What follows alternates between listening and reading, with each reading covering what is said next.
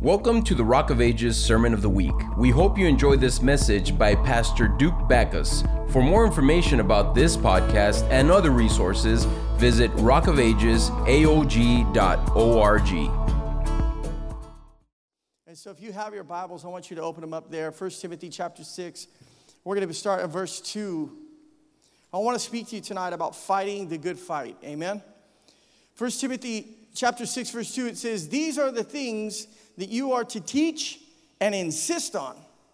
If anyone teaches otherwise and does not agree to the sound of the instruction, the sound instruction of our Lord Jesus Christ into godly teaching, says they are conceited and they understand nothing. That's pretty, that's pretty direct from Paul, right? He says they're conceited and understand nothing, and they have an unhealthy interest in controversies and quarrels about words that result in envy, strife, malicious talk, evil suspicions, and constant friction between people of a corrupt mind who've been robbed of the truth and who think that godliness is a means to financial gain. Verse 6 But godliness with contentment is great gain. He says, For we brought nothing into the world and we can take nothing out of it. Amen. He says, But if we have food and clothing, we will be content with that. He says, Those who want to get rich will fall into a temptation and a trap and into many foolish and harmful desires that plunge people into ruin and destruction. He says, For the love of money is the root of all kinds of evil. Some people eager for money have wandered from the faith. It says, They've wandered from the faith and they pierced themselves with many griefs. Verse 11, he says, But you, man of God, flee from all this and pursue righteousness, godliness, faith, love, endurance, and gentleness. Verse 12 fight the good fight of faith. Take hold of the eternal life to which you were called when you made good confession in the presence of many witnesses, in the sight of God who gives life to everything, and of Christ Jesus, who, while testifying before Pontius Pilate, made the good confession. He said, I charge you to keep this command without spot or blame until the appearing of our Lord Jesus Christ which God will bring about in his own time. God, the blessed and only ruler, the King of kings and the Lord of lords, who alone is immortal and who lives in an unapproachable light, whom no one has seen or, or can see. This is To him be the honor and might forever. Amen. Amen. And amen. There's a lot that Paul was, was giving to young Timothy, who was a young minister of his day. There were so many things that, that Paul was telling him, but there's, there's a point of emphasis that I want to kind of hone in on tonight. I'd like to suggest, church, that in our world and in our churches today, there's a lot of fighting going on. I said, I might suggest that in our churches and in our world today, there's a lot of fighting going on, but I must clarify something that your brother and sister in Christ is not your enemy. Let's say that one more time. Your brother and sister in Christ is not your enemy. Amen. Satan is. The devil is. The devil has not stopped being your enemy. And Paul knew when he was writing this to Timothy that there was an opposition, that was that there was a people who had existed amongst God's people that had an unhealthy interest in conflict. So Paul knew this, he, he foreknew and when he was writing this, and he knew that there were people that would cause strife, that would gossip, that would fight within the church instead of fighting against the principalities of darkness. And so the emphasis of Paul bringing all of this to light in front of Timothy was so that he would not miss the mark of his calling. How many of you know that the enemy will do anything he can to distract you from, from hitting the mark? Amen? The enemy will do anything that he can to distract you from fulfilling the call and the plan of God in your life. And so, this is why the enemy often baits people in the church to turn against each other or turn towards one another and holding offense while Satan doesn't know God's future. Think about this Satan has no idea what, what God's future is for your tomorrow. He doesn't know that. He doesn't know any of those things, but he knows this much. If he can stop one child of God to become distracted with the wrong opponent, then he's won the day. The enemy knows, church, that if he can turn your heart away from God, if he can turn your, your anger or your, your, your you know, fighting or your warring, you know, if he can turn your attention towards somebody else, and something else in some other issue instead of the real enemy himself, then guess what? He feels like he's won. Because that's one more day that you didn't fulfill and you didn't do the thing that God has commanded you to do. This looks like the, the in, in, in the scripture in 1 Samuel chapter 17. I'm not going to go there tonight, but you can just, you know, circle it, highlight it. 1 Samuel 17 talks about the story of David and Goliath. And I'm so fond of this, of this story because it just speaks so much truth. There's so many things that, that happen in that story, and there's so many truths I believe that, that the Lord would show us. But there's something that happens in particular. David, we know he is sent on assignment by his father Jesse. And he's sent from his father, and, and the Bible says that David was, was in, in, the, in the fields. You know, he was tending to his father's sheep. He was about his father's business when his father Jesse had given him a command to go check on his brothers who were at war. So he had several older brothers that were older than him. They were, we know this because they were at least the age of 18 and up, and they were enlisted in the Israelite army. So his father Jesse gives David this command. He says, David, I want you to go take these lunches and take this food and go check on the well being of your brothers. Amen. How many of you know that the Lord wants us to check on our brothers? Amen. God wants you to check on your brother and sister in Christ. He wants you to have a heart for one another, He wants you to make sure that they're doing well. So David goes and he's on this journey and he finally gets there and he arrives at the camp. He arrives at the battleground and he sees one of his older brothers, Eliab. And the Bible says that Eliab began to accuse David of having a haughty spirit. Now, I, am pretty sure I'm preaching to the church tonight, I, and I know that maybe nobody's ever accused you of being prideful, right? You know, nobody's ever accused you of, you know, having wrong intentions in the church. Amen. Amen. You know exactly what I mean. David gets to this battle line. He goes and Eliab says, "What are you doing here?" He's like, "He's like, what's the deal? You have you have a haughty spirit. What is it that you're here? You want to see bloodshed? You want to see something go down? What's the deal, David?" And the Bible says that David listened, or rather, he heard, but he didn't listen. He heard what his brother spoke, but David didn't take it into his heart. And the Bible says that David turned to some of the other members of the army to address the more important matter. And I want to say something to you tonight. Listen, sometimes a brother and sister in Christ, somebody within the church will say something, and all of a sudden you think that that person has become the target. You see, David had a huge mission on his life. He was sent there he, unbeknownst to himself, but he was actually sent by God. He wasn't sent just by his father. And in obedience, David gets to this battle line, and all of a sudden, he's going to confront this giant, this, this, this leader of the Philistine army.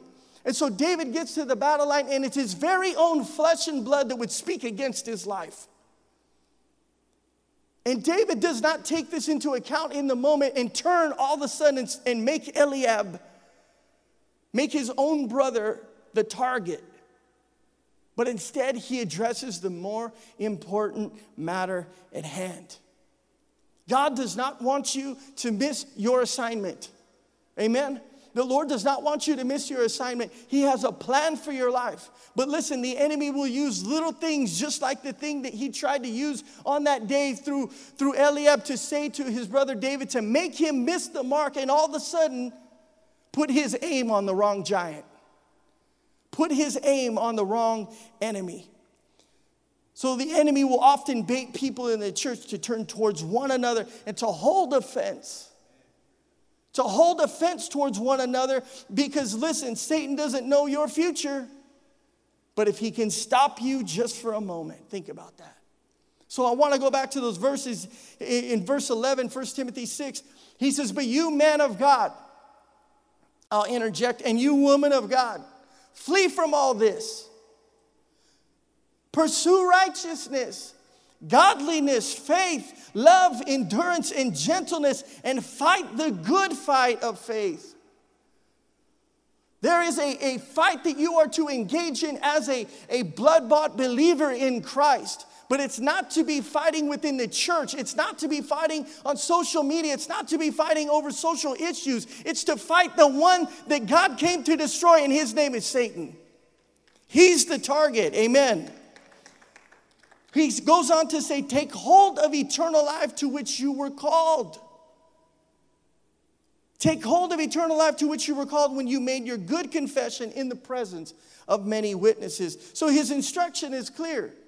Flee from all these things and pursue righteousness, godliness, faith, you know, in, with endurance and gentleness, because while many are engaged in war, they don't realize that they're fighting what they're fighting for, and they don't realize that they're fighting for the enemy instead of fighting for God. Think about that just for a second.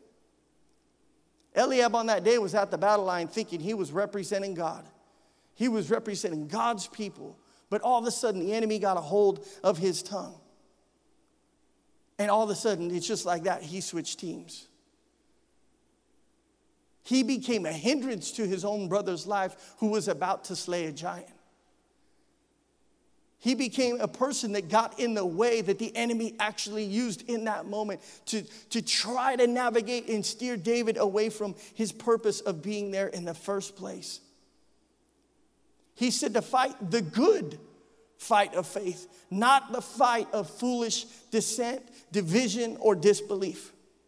1 Corinthians chapter 9, verse 25 says this Everyone who competes in games goes into strict training.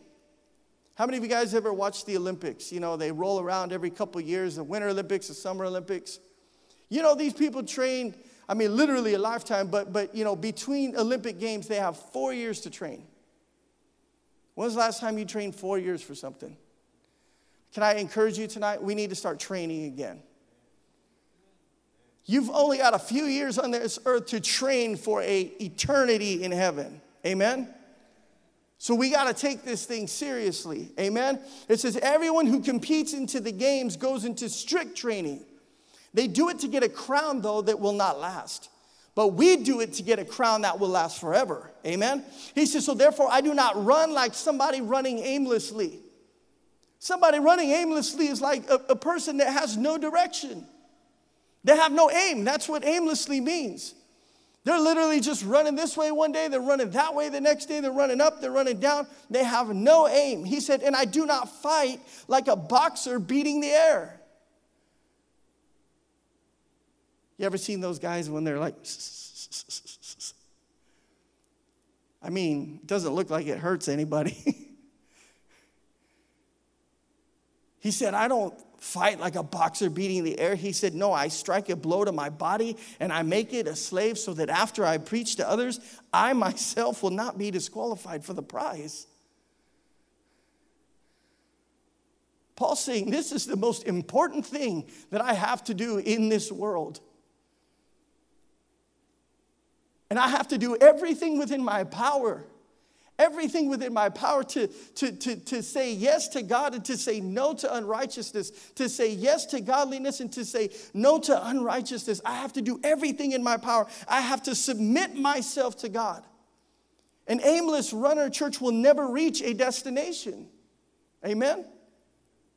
An aimless runner will never get to a destination. A boxer beating the air will just get worn out and fatigued over time. And Paul's point was this was in this journey in service to God, we ourselves could in fact become disqualified by not keeping our aim on the right target. I don't want to miss the mark, church. I pray that you don't want to miss the mark. I've had the awesome privilege of, of being a hunter, and not everybody likes hunters and hunting and all that stuff, but that's besides the point. You can pray for me. the longest shot that I've ever attempted and made was like 275 yards up a hill. It was like a kind of a weird angled shot. And the further the distance, when you're aiming, the target looks like this. you could put the crosshairs of the of the scope, you know, because I have a scope, that's what, we, what I use, and, and, and, and you can put it on the, the target that you're aiming at, but the further the distance, the more that thing looks like it's just moving everywhere. So there's greater room for error the longer the shot.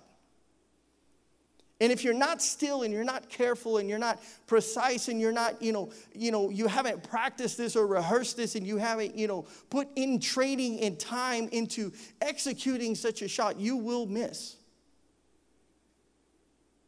And the scripture is very clear, church, that it's telling us that, that we have to understand something here that we need to,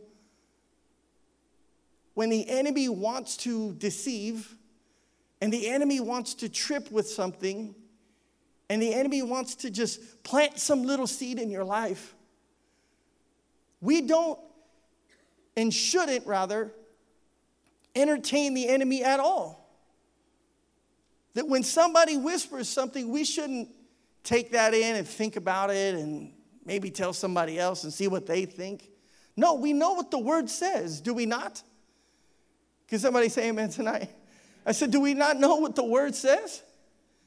It says that you need to smash that thing. You need to, you need to throw that thing to the ground. You need to break that thing up because if it's not edifying, then you don't need it. Amen? If it's not going to build somebody up, then you don't need to say it. Amen? If it's not going to encourage somebody to follow Jesus, then guess what? Don't speak it. 1 Timothy 1 and 18 Paul again speaking to Timothy, he says, Timothy, my son, I'm giving you this command in keeping with the prophecies once made about you, so that by recalling them, you may fight the battle well, holding on to faith and having a good conscience, which some have rejected and so suffered shipwreck with regard to the faith. Paul was saying this, he was saying, Remember what was spoken over your life, Timothy. You have a great plan, a great calling. God wants to do something powerful and phenomenal through your life. But listen to me, Timothy, understand this. That word of prophecy is not just going to happen. You can't just live your life the way that you want to live it, Timothy. That word of promise that was given about a calling in your life, that's not just going to happen if you think that you can just handle your life the way that you want to handle it. He said, That word, that promise, that plan concerning your life, listen, remember it so that you might not be sidetracked by the devil. So that you might not be taken astray and miss the aim and miss the mark by the enemy, but instead with, uh, fight that battle and fulfill the assignment that God has given you. 2 Timothy 4 and 7 says this Paul speaking, he says, I have fought the good fight. He said, And I have finished the race, and I have kept the faith. He said, So now there is in store for me a crown of righteousness, which the Lord, the righteous judge, will award to me on that day, and not only to me, but also to all who have longed for his appearing. So I have to ask you these questions tonight. I want you to just think about this. Who are you fighting? Where are you running? And do you still believe? Think about that tonight. Who are you fighting? Where are you running? And do you still believe? I have to remind us tonight, church, that our enemy is Satan. Our destination is heaven, and our access is only through faith in Jesus Christ. Can somebody say amen tonight? And so, Jesus and, and, and, and Paul, they understood something that was very key. They understood that if there was division in the church, then this thing wouldn't work. If there was division amongst God's people, then guess what? We, we, would, we would scatter and we wouldn't gather. We wouldn't be a part of what God wanted to do in our life. And we could, as a result, miss the mark. We could miss it completely. John 17, this is Jesus' prayer before us before he goes. He said, My prayer is not for them alone. I pray also for those who will believe in me through their message, that all of them may be one. Everybody say one. He says, Father, just as you are in me and I am in you, may they also be in us so that the world may believe that you have sent me. I have given them the glory that you gave me, that they may be one as we are one. And verse 23 says, So I in them and you in me, so they may be brought to complete unity. Every single day that you step into this house, every single day that you open the word, every single day that you, we, we have to realize that we're on a team, we're in an army, we're a part of, of God's people. And guess what? The, the enemy wants to, to, to sidetrack you, deceive you, and get you to, to lose the unity and get you to think that you're not part of the one. And the Lord Jesus is giving us his prayer, and he's saying, Listen, this is what I want for you, that you may be one. Can I say something tonight? This is why the unbelieving world doesn't believe half the time what the church says because in the church we ourselves are divided. Amen. Amen. We're divided on the social issues. We're divided on, on, on how loud the music should be and how soft it should be and, and, and what we should wear to church and what we shouldn't wear to church and, and who was the first Baptist and who was the first assembly and who was the first Methodist. I don't know why everybody wants to be first. Makes me sick. The world sees already the division already amongst the body of Christ. And they know, and they go, ah, they don't even agree with themselves. They don't even know who's right to begin with. 1 Corinthians 10, 1 Corinthians 1 to 10, I appeal to you, brothers and sisters, in the name of our Lord Jesus Christ that you agree with one another in what you say, and that there may be no divisions amongst you, but that you may be perfectly united in mind and thought. Imagine with me just for a second. The church was united in mind and thought. Now, this is concerning the church. Amen. This is not concerning how we handle the world. Is not concerning, you know, other issues that you face in life. This is concerning the church. This is saying that when this body of believers comes together, when, when the saints of God come together, they are united in one heart, one mind. So that when they pray and they say, you know what, I feel like we need to start this ministry in the church, everybody's like, Amen. I feel like when we, we need to do this and we need to worship Jesus and we need to pray longer, and everybody's like, Amen. There's a unity of heart and mind, church. Philippians 2 and verse 1 says this Therefore, if, if you have any encouragement from being united with Christ, if you have any comfort from his love, if any common sharing in the Spirit, if any tenderness and compassion, Paul speaking, he says, then make my joy complete by being like minded. Having the same love being one in the spirit and one of mind. He said, Do nothing out of selfish ambition or vain conceit, but rather in humility value others above yourself, not looking to your own interest, but each of you to the interest of others in your relationships with one another. Have the same mindset of, as Christ Jesus. Have the same mindset as Christ Jesus. You see, Satan does know when, who, how, and why God would choose to use you, but he also does know the word. Satan doesn't know the plan. He doesn't know, you know, what, what God wants to do. He doesn't know all the, you know, if, ands, or buts about your life, but he does know one thing, and he knows the word, church. And even he knows what, what Mark 33, verse uh, 25 says if a house is divided against itself, that house cannot stand. And if Satan opposes himself and is divided, he cannot stand, and his end has come. This is why Satan is always attacking the church and he's throwing these fiery arrows at God's children so they can blame one another and they can target one another when all along his plan is fulfilled in destroying God's people. Are you following me tonight? But how many of you know, church, that we are victorious and we are empowered in Christ? Amen? We have the authority that, that Jesus has given us to dispel every single argument that Satan would bring against us. Matthew 28 and 18 says, Jesus came to them and said, All authority in heaven and on earth has been given to me. That means that God has already given us the authority. He's already given us the answer to solve these problems. Amen? He's already given us the equipment, the empowerment, the weaponry that we need. Daniel 7 and verse 13. Daniel says this In my vision at night, I looked, and there was before me uh, like a son of man coming with the clouds of heaven. He approached the Ancient of Days and was led into his presence. And verse 14 says, He was given authority, glory, and sovereign power, and all nations and people of every language worshiped him. His dominion is an everlasting dominion that will not pass away, and his kingdom is one that will never be destroyed. Christ has all power over the schemes that Satan would bring against your life. Christ has all power over the attacks that the enemy would bring against your family. But listen, we cannot be duped any longer into fighting the wrong fight, church.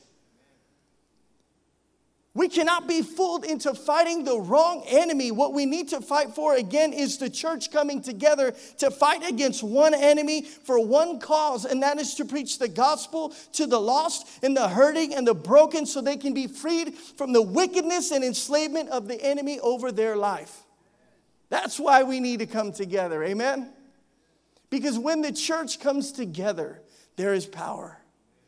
When two or three gather in his name, there he is. When two or three together pray, whatever they bind on earth will be bound in heaven, and whatever they loose on earth will be loosed in heaven, church. And so I want to quickly give you a few keys to victory over the attacks of the enemy in your life. Now, I'm speaking about a lot of unseen things that happen. And I'm, I'm, I'm literally exposing the enemy and his little weaving that he tries to do in the church all the time. I want us to understand this, church. We need to understand this. This is, this is so important.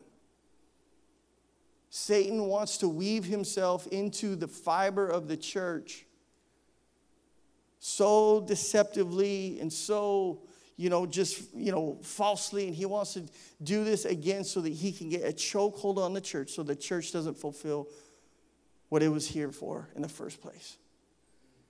We need to understand that we need to not lose sight over that. So, I want to give you a few keys to victory. Number one is this spiritual battles are won in unseen battlegrounds. Spiritual battles are won in unseen battlegrounds. Matthew 6 and 6. But when you pray, amen? When you pray, go into your room and close the door and pray to your Father who is unseen then your Father who sees what is done in the secret will reward you. That is your place of battle, church. The secret place is your place of battle. It's when you've spent time in His presence that you leave with His power. It's when you've gone into that place and you've said, Father, I am here, Lord. I bring God every circumstance, Lord, every issue, Father God. I bring every petition before you, Lord, and I, I'll wait here, God, on you.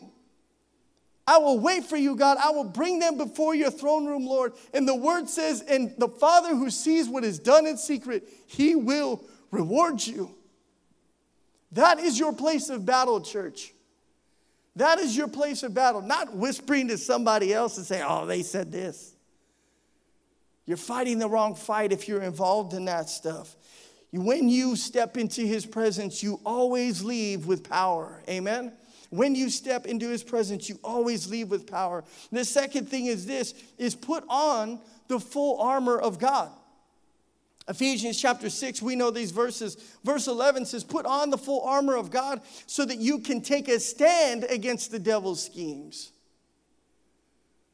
He says, For our struggle is not against flesh and blood but against the rulers, against the authorities, against the powers of this dark world, and against the spiritual forces of evil, where? In the heavenly realms. Wait, where? In the heavenly realms. What does that mean? That means that actually Satan has access to heavenly places. That means that Satan can sit down in church right next to you. That means that the enemy can work in your life and in your ministry and through somebody that you know or trust. It's not like you come to church and all of a sudden it, there's, there's, there's you know, this, this force field around us and, and the enemy can't weave his way in here. No, he absolutely can. But Colossians 3 and verse 9 says this, gives us clear instruction. Do not lie to each other since you have taken off your old self with its practices Verse 10, and you've put on the new self. Everybody say the new self, which is being renewed in the knowledge, in the image of its creator. Verse 11, so here there is no Gentile or Jew, circumcised or uncircumcised, barbarian, Scythian, slave or free, but Christ is all and is in all. Verse 12 says, So therefore, as God's chosen people, holy and dearly loved, clothe yourselves with compassion, kindness, humility, gentleness, and patience. Bear with each other and forgive one another. If any one of you has a grievance against someone, he says, Forgive as the Lord forgave you. And over all these virtues, put on love, which binds them all together in perfect unity. You see, church, if you're clothed with Christ, you cannot be mistaken for Satan.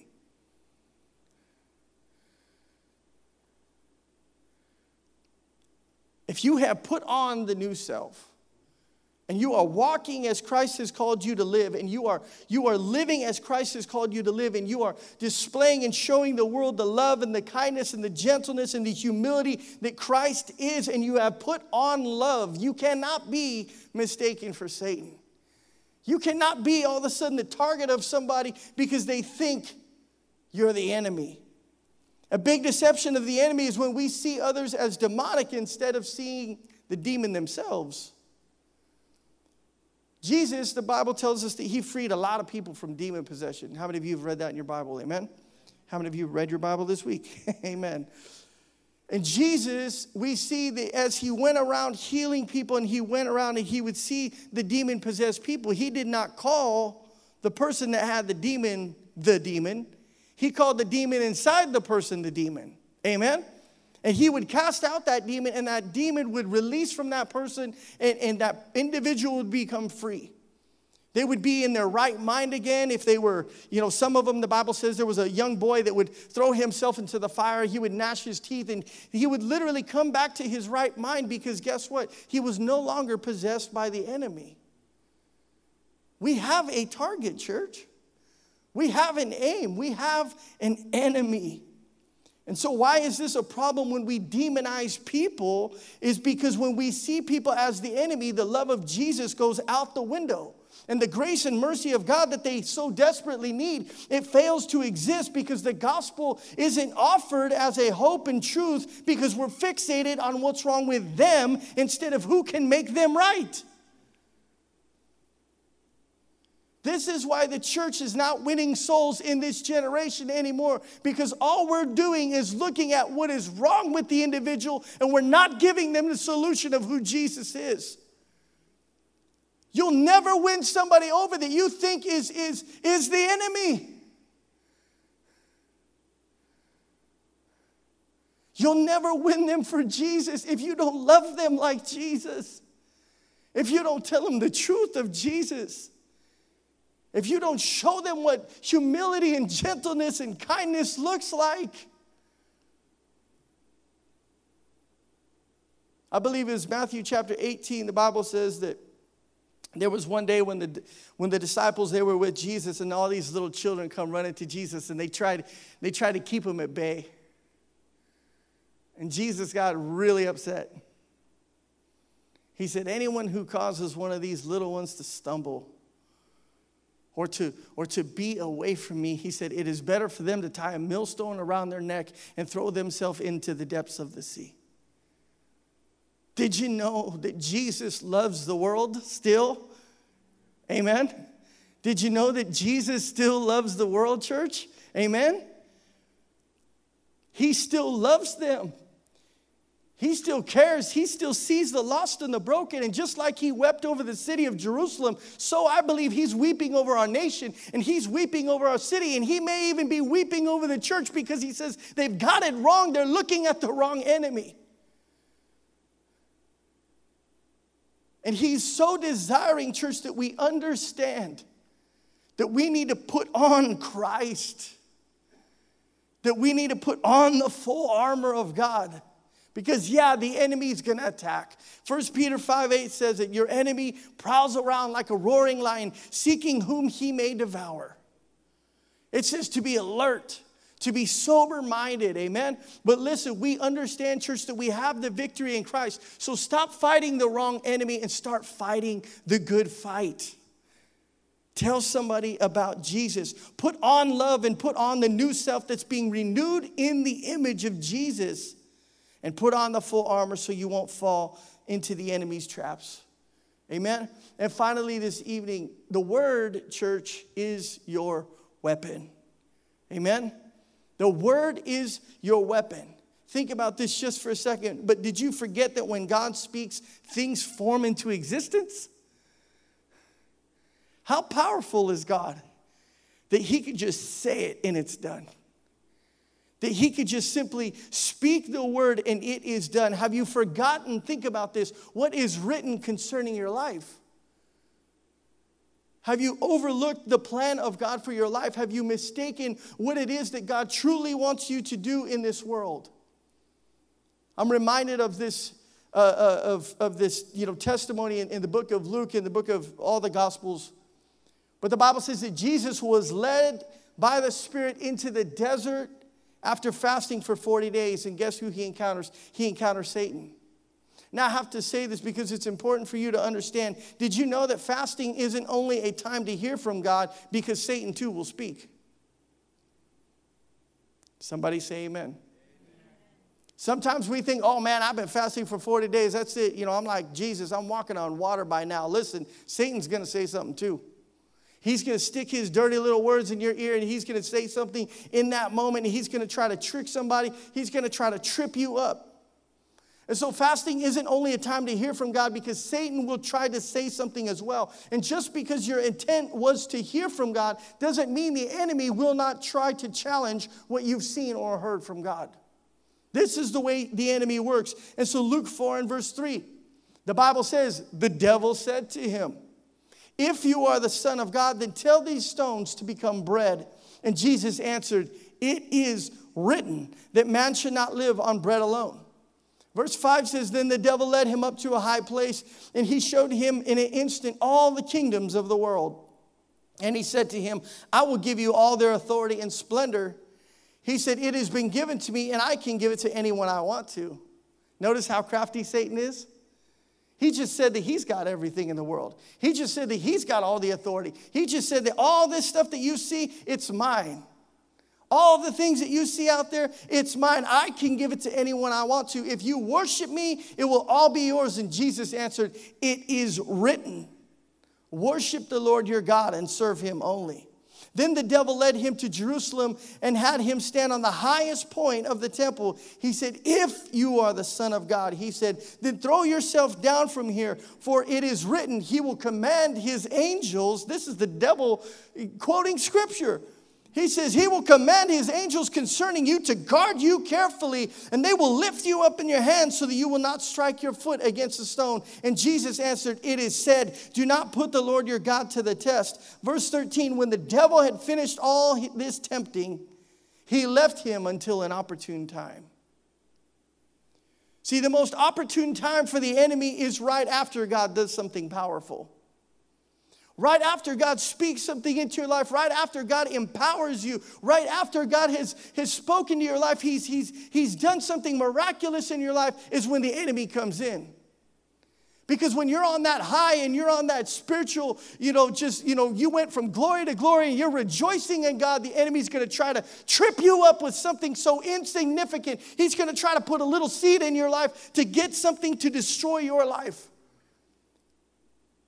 He always works this way, church.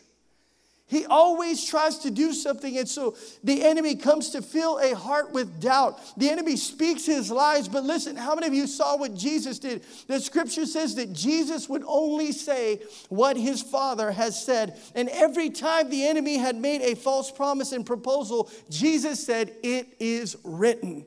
The word is your weapon, church. I said, The word is your weapon. The next time the enemy comes against you, you need to start saying, It is written. But listen, there's a lot of people that can't say it is written because if you haven't had a relationship with Jesus and you haven't read his word and you don't know him on a daily basis and you don't live for that daily bread, then listen, you don't know what's written. And Satan will catch you asleep He'll catch you asleep and he'll get you to believe something and fall into deceit. And so, guess what? Jesus, though, he knew the power of his father's words.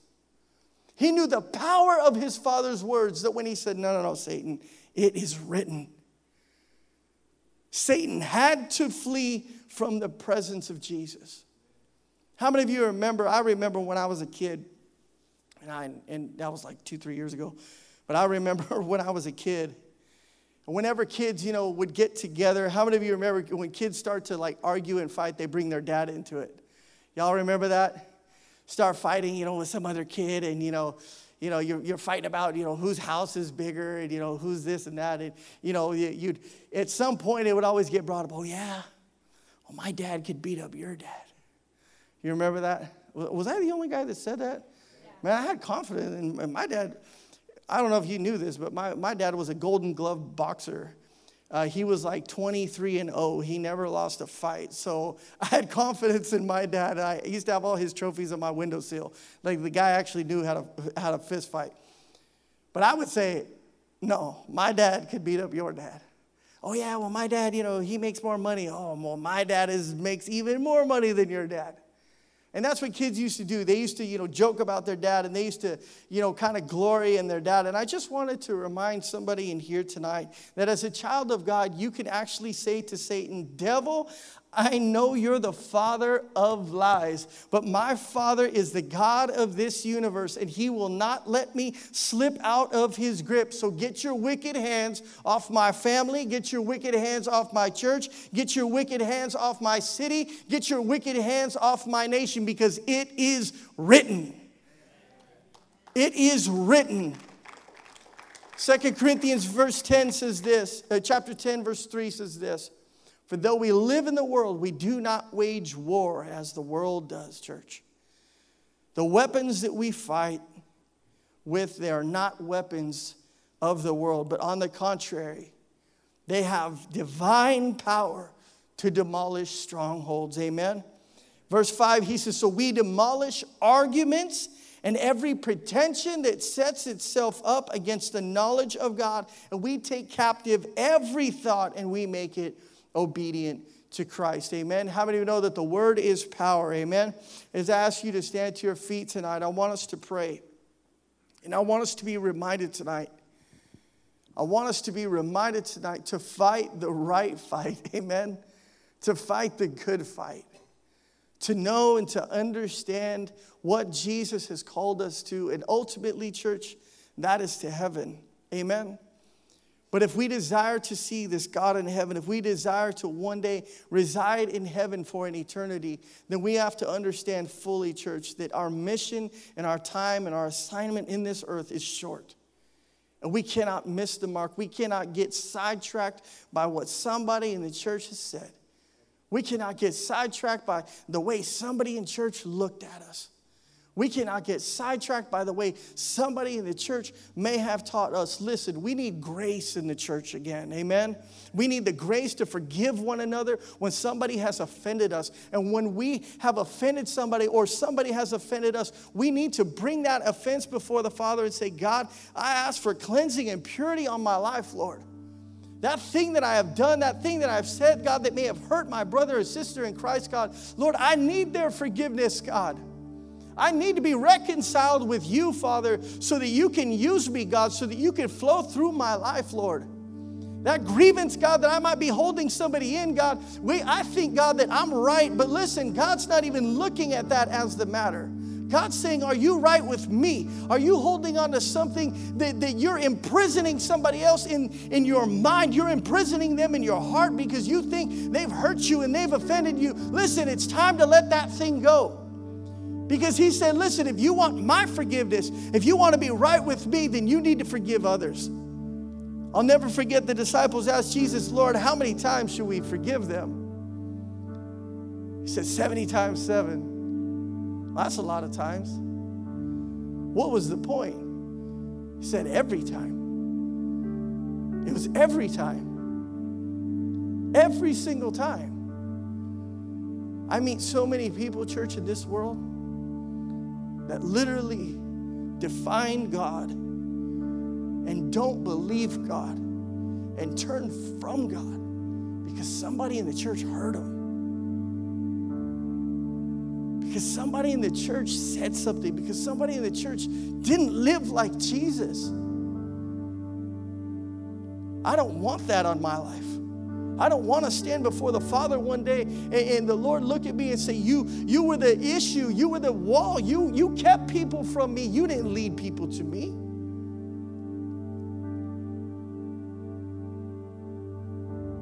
And I pray for your life as well, church, that you don't want that on your life. Say, Father, I want to be the reason that somebody comes to Jesus. I want to be the reason, Lord, that somebody wants to know you. That when they see my life, when they see my living, when they see how I walk in this world, Lord, when they see, Lord, me you go out of my way, God, to help somebody, to bless somebody, God, to love somebody with your love, Lord, that they would see you, Lord. That they would see you, Jesus. How many of you want to live like that? Amen.